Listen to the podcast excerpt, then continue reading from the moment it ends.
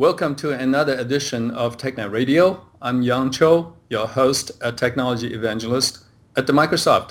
Today we have an, a speaker, an author, and visionary and IT influencer uh, online with us to talk about cloud computing, and he is David Linthicum. Hi, David. Hey, how you guys doing? Hey, uh, so good to have you on the show with us, and uh, uh we are going to talk about uh, one of my passionate uh, topic that is cloud computing and also I noticed that you have blogged a lot about it. You wrote a lot about it, and you have published book about it. So we're gonna dig everything out of you to uh, to get your insight on cloud computing. What do you think? That's great. We just don't hear much about cloud computing anymore, so I'm glad to kind of dig this topic up. now, I noticed that you have been writing a lot uh, both books and articles and for different uh, magazine and internet website. Uh, specifically, I noticed that uh, you wrote a book back in, uh, I think it's 1994, Turbo C++. Yes, that was a very sexy book. Very proud, proud of that. And, right, and, and, and, um, and I noticed that you, you actually, over the year, you kind of uh, uh, expanding through a lot of topic in terms of like David Linthicum's guys of cloud uh, client server computing, uh, a lot of uh, B2B or enterprise application integration. And then later in the last couple of years, I noticed you focus a lot on cloud computing and, and really talk about the very high level kind of strategy type of things. So uh, how did you start all this? Well, the Turbo C++ book was uh, basically what I was doing in my day job. So I was working at Mobil Oil and I was building uh, applications using Turbo C++. And I thought, uh, uh, you know, let me write a book about it uh, so I can learn as I write the book, uh, kind of dig down in topics I didn't understand beyond some of the things I was doing on a day-to-day basis. And really just kind of, uh, you know, dip my toe in writing a book. I mean, as, you know, someone who has a technical background, we, we have a tendency to kind of skip the English language and not write very well. And, you know, that kind of cut my teeth on, uh, you know, sitting down and doing 2,000 words a day and then that led into uh, other books, um, you know, that I that I published, co-authored and authored, and then actually got into the uh, uh, EAI thing, uh, you know, just kind of backwards. So I wrote that when I was at Mobil Oil as well because we were, you know, solving an integration problem, and I figured I might as well put some thought leadership and thinking behind, you know, how that's done, and uh, it took off like a rocket. In '99, you know, published the book and obviously with the web method stuff and even uh, Microsoft with the uh, with the uh, B2B stuff that was going on at the time, uh, you know, just became kind of a, a mission unto itself. And I parlayed that into a couple of CTO gigs with some publicly traded companies, Saga Software and Mercator Software. And, uh, you know, that led into the discussion of SOA and discussion of B2B application integration, which you know, by the way, led into cloud. So it, everything kind of, you know, got into one to another. So the development got into integration because we had too much development integration. Integration got into service-oriented architecture. And if you look what cloud computing is, it's the mother of all service-oriented architectures. And uh, everything just kind of led in one thing to another. I mean, people people often ask me, said, "What you you write on such diverse topics?" I say, "No, it's the same topic." You know, we're talking about the ability to kind of leverage services and build services and deploy services, and and that is something that uh, you know, quite frankly, has been um, under underutilized. And now that we're moving into cloud, it's absolutely the way to go. And certainly looking at uh, at uh, containers and you know all the other things that are going on right now with the Internet of Things, it all relates one to another. So it's it's absolutely me just thinking the same over and over again, writing different books on different topics. I, I find it really fascinating because if I look at all the books that you have been written, it's almost like a, a brief history of the last two decades, the IT industry uh, evolution because C++ at that time, that's the object-oriented uh, language and, and, paradigm at that, at that time. And then you went into the SOA, the, uh, you know, the application integration, and then later into the cloud. It's almost like wow, you are you are everywhere. Now, um, so what's your initial thought when you first encountered cloud computing? I mean, what what do you think about it? And then uh, has it been kind of evolved along the way? And, and what's your thought now? Well, I was in there early, and that wasn't a good thing. and so I was uh, actually wrote a business plan called Project Archangel when I was at Saga Software, and it was about doing integration as a service. So everything we did with the uh, Saga Vista EAI stack, the ability to kind of sell it over the internet uh, as a multi-tenant uh, integration provider, and uh, you know, wrote a business plan, wrote an architecture, you know, wrote a staffing plan, wrote a funding plan and it really went nowhere. And and so at the time, it was very early in thinking, and and uh, I just uh, you know put it away and you know thought about this was really really a good idea that we're going to basically leverage infrastructure that we we run centrally and there's you know we're underutilizing resources out there. Hardware and software is very difficult to maintain. You know why don't we do this stuff via the internet since everybody is running the internet within their businesses these days? Uh, no one really looked at it that way. In fact i think a lot of people consider it silly even people i see at cloud conferences these days. So moving forward uh, you know fast forward a couple of years uh, a guy named Halsey Minor start, who founded cnet started grand central communication which in essence was an integration as a service play uh, started working with them on their advisory board, and then fast forward a couple of years after that, after Mercator was sold, I was CTO of uh, Grand Central, and that was a true multi-tenant integration as a service, uh, cloud-based, you know, integration system. You know, very much like Boomi and other and and Cast Iron, the other ones that are out there today. So that's how I cut my teeth in the cloud, and really was selling something that was costing uh, enterprises over a million dollars and we could sell it as a service for you know a couple hundred bucks a month for uh, you know any enterprises that wanted to deal with it. And and that was the vision behind it. And that kind of started me on my cloud journey and I've never looked back. So I was CEO of a cloud company after that and then after I uh, left that started a consulting company actually building cloud. So actually working with the larger cloud providers ISVs in putting together multi-tenant you know use-based accounted governed and secure clouds. And uh, it's been a labor of love uh, for the last uh, you know 15 some odd years, but for the last five years, it's been, been a very intense uh, journey, and I, I, I, just enjoy the heck out of it. Now you mentioned uh, you mentioned this term a couple of times, which actually uh, bring to my uh, next question is. when we talk about cloud, you know, many people think about cloud. Okay, it's a share resources, it's a multi-tenancy. so, what about privacy and security and compliance? Yeah, those are always tops of the li- top of the list. You have to have some very good answers for that. And I don't think we had good answers uh, five years ago. I think cloud computing was kind of a leap of faith, and I wouldn't, you know, tell people to put sensitive information out there unless until we've we've kind of understand how the security mechanisms work.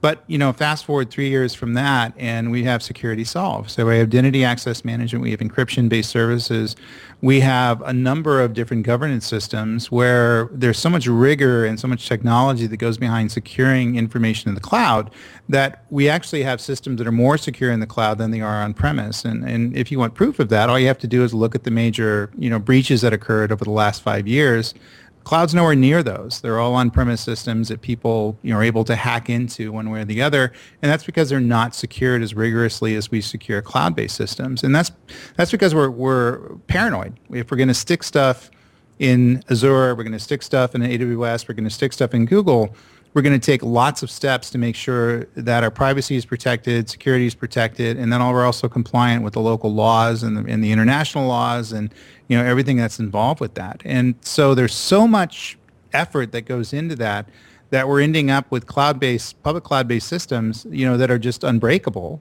uh, right now, where things that exist in the traditional enterprise systems are uh, are vulnerable. And uh, so it's a it's a weird time right now that we're going through, and I think people's thinking is typically backwards. I see. Now, so the next thing about cloud, when people think about it, is the mobility. You know, cloud is like give you the transparency of locations or anywhere uh, you can kind of access to your resource. So what what do you think about this kind of a the mobility adoption and also kind of BYOD, the, the you know the IT trend going towards that, it, it really uh, brings a lot of challenges and at the same time opportunity to IT professional. Don't you think so?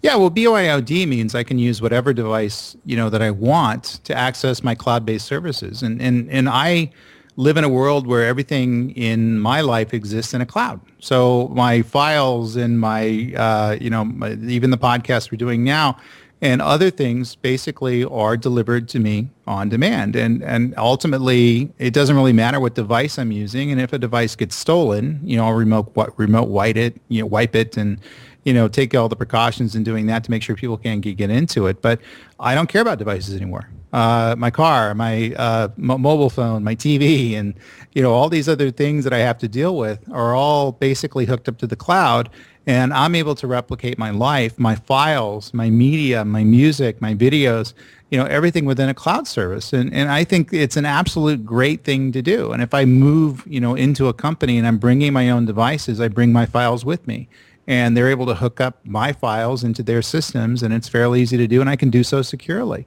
So it's a revolution and kind of a freedom that we have these days in, in how we deal with information and we're not carrying around devices where information has to be moved from device to device. We stick it one place, we save it there, and we use it as we need it. Uh, not necessarily has to live on those devices uh, from anything that we have, and it's absolutely a revolution right now. And I, I think I just really get blown away by the freedom that everybody has.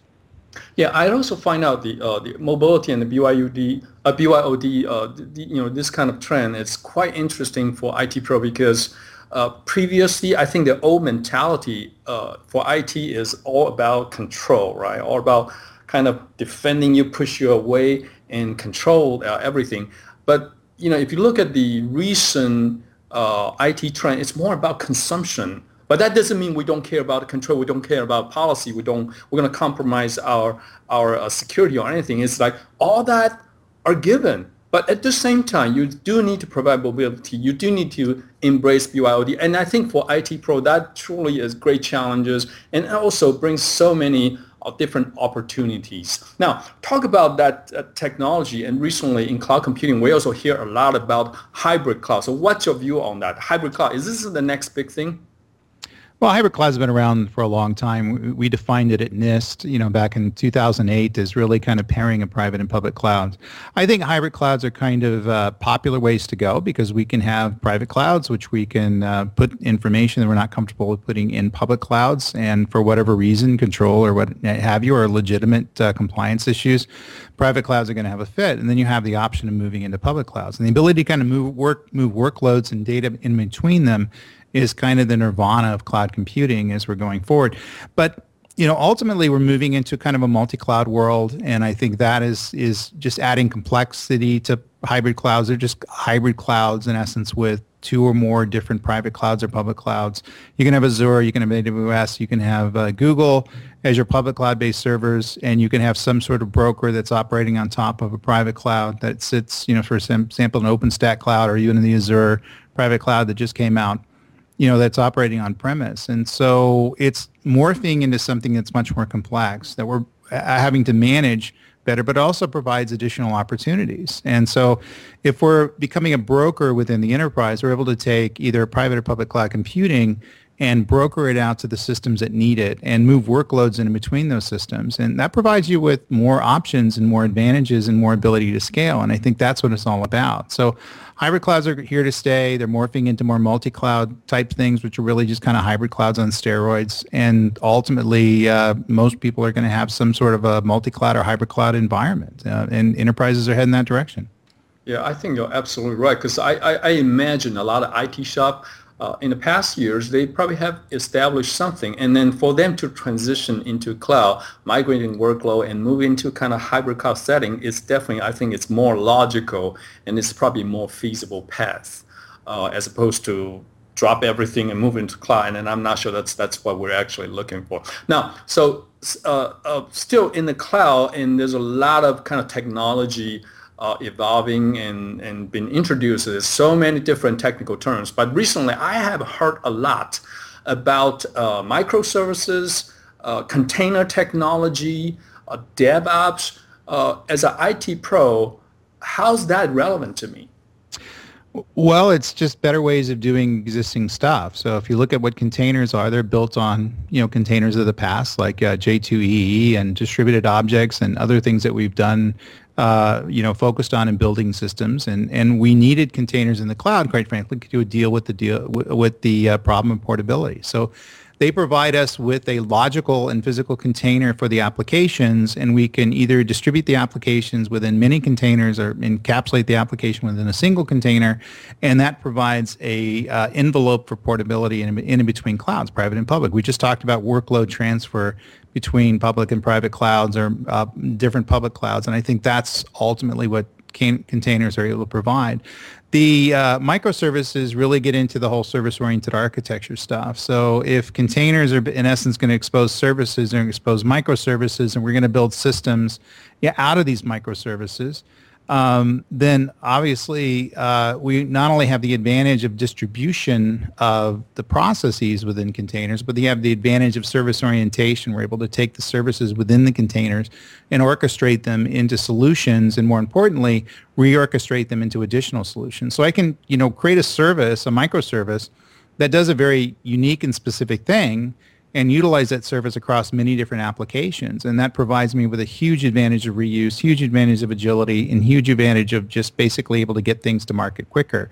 DevOps is the automation of agility, and the advantage of doing that and the advantage of leveraging containers, uh, again, all the buzzword compliance are in here, and the advantage of leveraging clouds is we can move very quickly through continuous integration, continuous delivery, continuous development in getting these applications into production quickly, uh, and whether they're containerized or not, and leveraging microservices to reuse those systems. So the the whole thing now, and it's almost like we have too much to do and not a lot enough time to do it, is to move in the direction of DevOps, move in the direction of containers, move in the direction of microservices, move in the direction of service orientation, have some sort of cloud as the target, typically going to be a hybrid cloud or, or uh, you know distributed uh, multi-cloud environment, and get these implemented as quickly as you can within the enterprises. Because I've seen it in real time where I can go in and take an enterprise and change the way they do it, and application backloads completely uh, backlogs completely disappear. They're able to get things in the cloud, provision their information systems, the continuous integration, continuous development, you know, all the buzzword compliant stuff.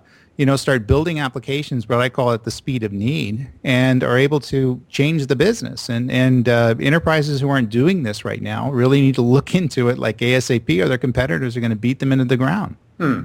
Interesting. Now, what about other technology? It seems to a little bit uh, distant from IT Pro, but you know, when I kind of think about it deeply, then I realize there's really a lot of relevance. What I mean uh, is the following. For instance, we heard about IoT, right? We heard about big data. We heard about machine learning. And I was thinking about this, I'm IT Pro. I, I manage infrastructure. I deploy services. I, are these really relevant to me? Then I also realized that uh, IoT, those tiny devices, a lot of them have a real-time sensor, wearable technology. So there's a lot of data involved, right? And then so I imagine, well, if you have a lot of data and you're going anywhere, you're mo- mobile, so there got to be a place for you to put the data. So I imagine, well, that'd be probably like storage. And if I have a whole bunch of data, I want to analyze it. So it's probably, you know, the big data analysis, Hadoop, machine learning. So it appears like it has a lot to do with us. It's just like we're not at that stage uh, yet. A- am I on the track or, or what's no, your... it's an evolving business, and and so the IoT thing kind of uh, evolved. Really, it really just didn't kind of appear. So we've been putting sensors on things for years and years and years. We're just looking at doing something with the data now. You know, so I wear a Fitbit, and everybody wears you know some sort of uh, wearable device that monitors their health and their activities over time, and and you know using a Bluetooth connected blood pressure, using machine, you know, my, you know, my uh, treadmill's connected to Bluetooth. You know, that's an example of the health stuff. But also, I flew, uh, yeah, I flew in from San Francisco yesterday on a jet that had to have its engines monitored by IoT-based sensors, and then information goes back into some sort of database to figure out if they're seeing patterns that may basically find out that there's some sort of failure that's about to occur. Very important to me, not only in terms of my health, but that's also my health too. The plane's not going to take a dirt nap. And ultimately, you know, we're heading to this huge space, wide open world where everything has a sensor and the things are cheap. They're all spinning off lots of information and I think that problem's been solved. Now we're figuring out what to do with the information. Every IoT uh, system that I've created in the last, uh, you know, three or four years, everything's connected into cloud. And because cloud makes it cheap and easy to store, you know, petabytes of information up there and actually call through it and make uh, determinations in terms of patterns that are occurring.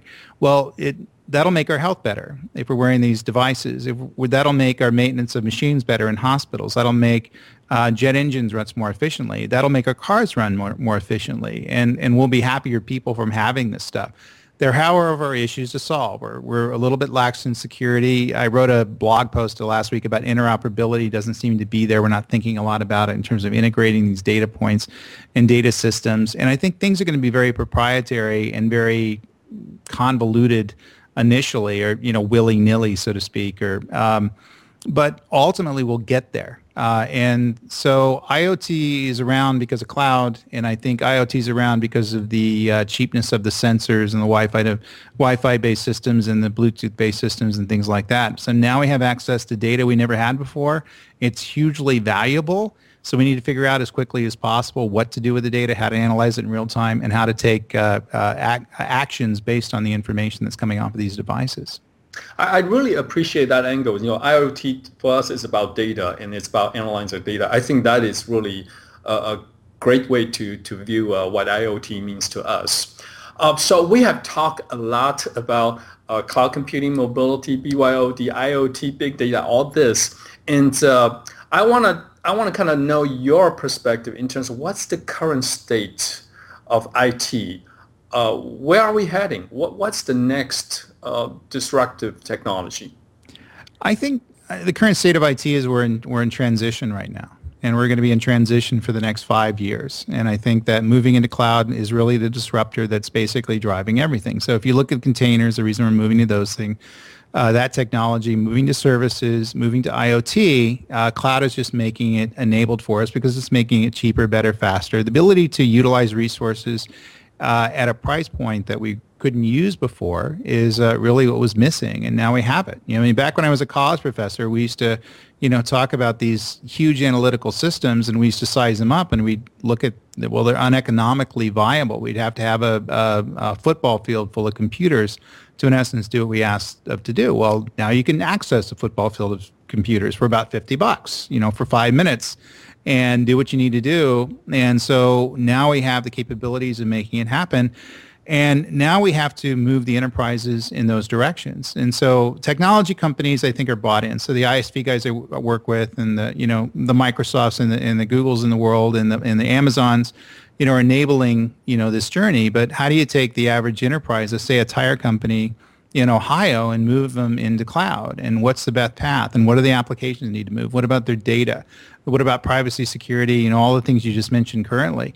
And that's the problem to solve is how do you stepwise move existing as is stuff, which in many cases is a huge mess, into the cloud without messing it up even further? You know, as I always tell to my clients that if you have cruddy stuff on premise, and you move it in the cloud, you'll just have cruddy stuff in the cloud. And so that's going to be our mission for the next five to 10 years uh, in moving just the global 2000 companies in there, the global one, the government, uh, into cloud and making that happen. As far as next generation technologies and what's going to really drive that, I think everything that makes utilization of cloud-based systems better, the ability to monitor, manage, govern, secure, you know, all those sorts of things. I often get, you know, invited to financial conferences where people are looking to figure out how to invest their money. And that's actually a pretty profound question. So if I had a million dollars, where would I invest it today? I think companies out there that are able to do governance, ads, do security, do management monitoring, logging, you know, compliance monitoring, use-based accounting, all these sorts of kind of peripheral kinds of activities that aren't necessarily competing with the Microsofts, Amazons, and the Googles out there is really where the uh, intellectual property is going, where the growth is going to occur over the next several years. And we're going to see some breakout companies that are doing some amazing things. Containers are going to continue to grow, and there's so many container startup companies I can't keep track of them. And and that's really where it, what the evolution is going to be over the next uh, you know five to ten year period of time. So it's everything that is not cloud that we need to run a cloud uh, and that needs to basically allow us to operate a cloud efficiently and effectively. And we don't have everything today. And so we're missing some pieces. And I think the folks that are able to fill in the missing pieces, either the big three or the uh, you know thousand startups that I'm monitoring today, are the are the ones that are going to make the most money. Hmm. Interesting. And thank you for that insight. You know, I always uh, I always joke about that. I see a clear, cloudy day coming. yes. Uh, we're not getting we're not going to get away from clouds. Time to buy in now. um, before we leave, uh, I do want to ask you from a personal uh, uh point of view: is uh, as an IT professional, if I just join the industry today, uh, what's my uh, what's the call to action that you can provide me? If I am uh, kind of in the uh, industry for a couple years, I'm an experienced or seasoned IT professional. What's the best way that uh, to transition into this cloud computing era? Yeah, I, I, think you know go ahead and go for tactical stuff. So when I got out of college, you know, I focused on C and C++, and I wanted to be a developer because they were paying a lot of money for that at the time, and I I learned a lot of things uh, off of that experience. I learned how to build systems, interact with databases, things like that. So uh, these days, I wouldn't necessarily go in that direction, but I would become very skilled at becoming a uh, you know Azure developer and doing .NET development as related to Azure native features and clouds, and the same thing with AWS, and perhaps the same thing with with uh, with um, uh, Google, and but I wouldn't focus on all three. I'd focus on one or the other. So, you know, try to get a job and try to get some, you know, certification and do some self-studying and read the books and you do all the things you need to do. And anybody with a heartbeat and has any kind of skills out there is absolutely in demand right now. And I think that's the way I would break into the industry. And once you're in there, you can write your own checks. And basically building your skills and then work into an architect architect role. So not only are you building applications, but you're designing these systems. Uh, you know, parlay that into someone who can containerize existing applications on on Azure, for example, with your container services that you guys have, and and really just kind of build upon that. And and so get in there with what's hot, learn it, get a skill and then once you're in there just follow your you follow your dreams and figure out what you're passionate about and start moving in that direction so you're motivated to do it. And so that's that's what i do if i was out of college right now. I thank may do you, that next year you. thank you for sharing uh, your experience your insights and uh, good advice for us. And i feel very cloudy right now. Um, Thank you so much, David, and I definitely looking forward to future opportunity to have you come back and tell us more about cloud computing, more about your experience and uh, your finding and everything. Thank you so much for coming. Well, thanks for having me in the show. Invite me back anytime. Thank you. And for all those out there, uh, for all you folks out there, uh, this episode is produced by our best producer, Chris Calwell, and uh, we hope you enjoyed this edition of TechNet Radio, and I look forward to seeing you next time.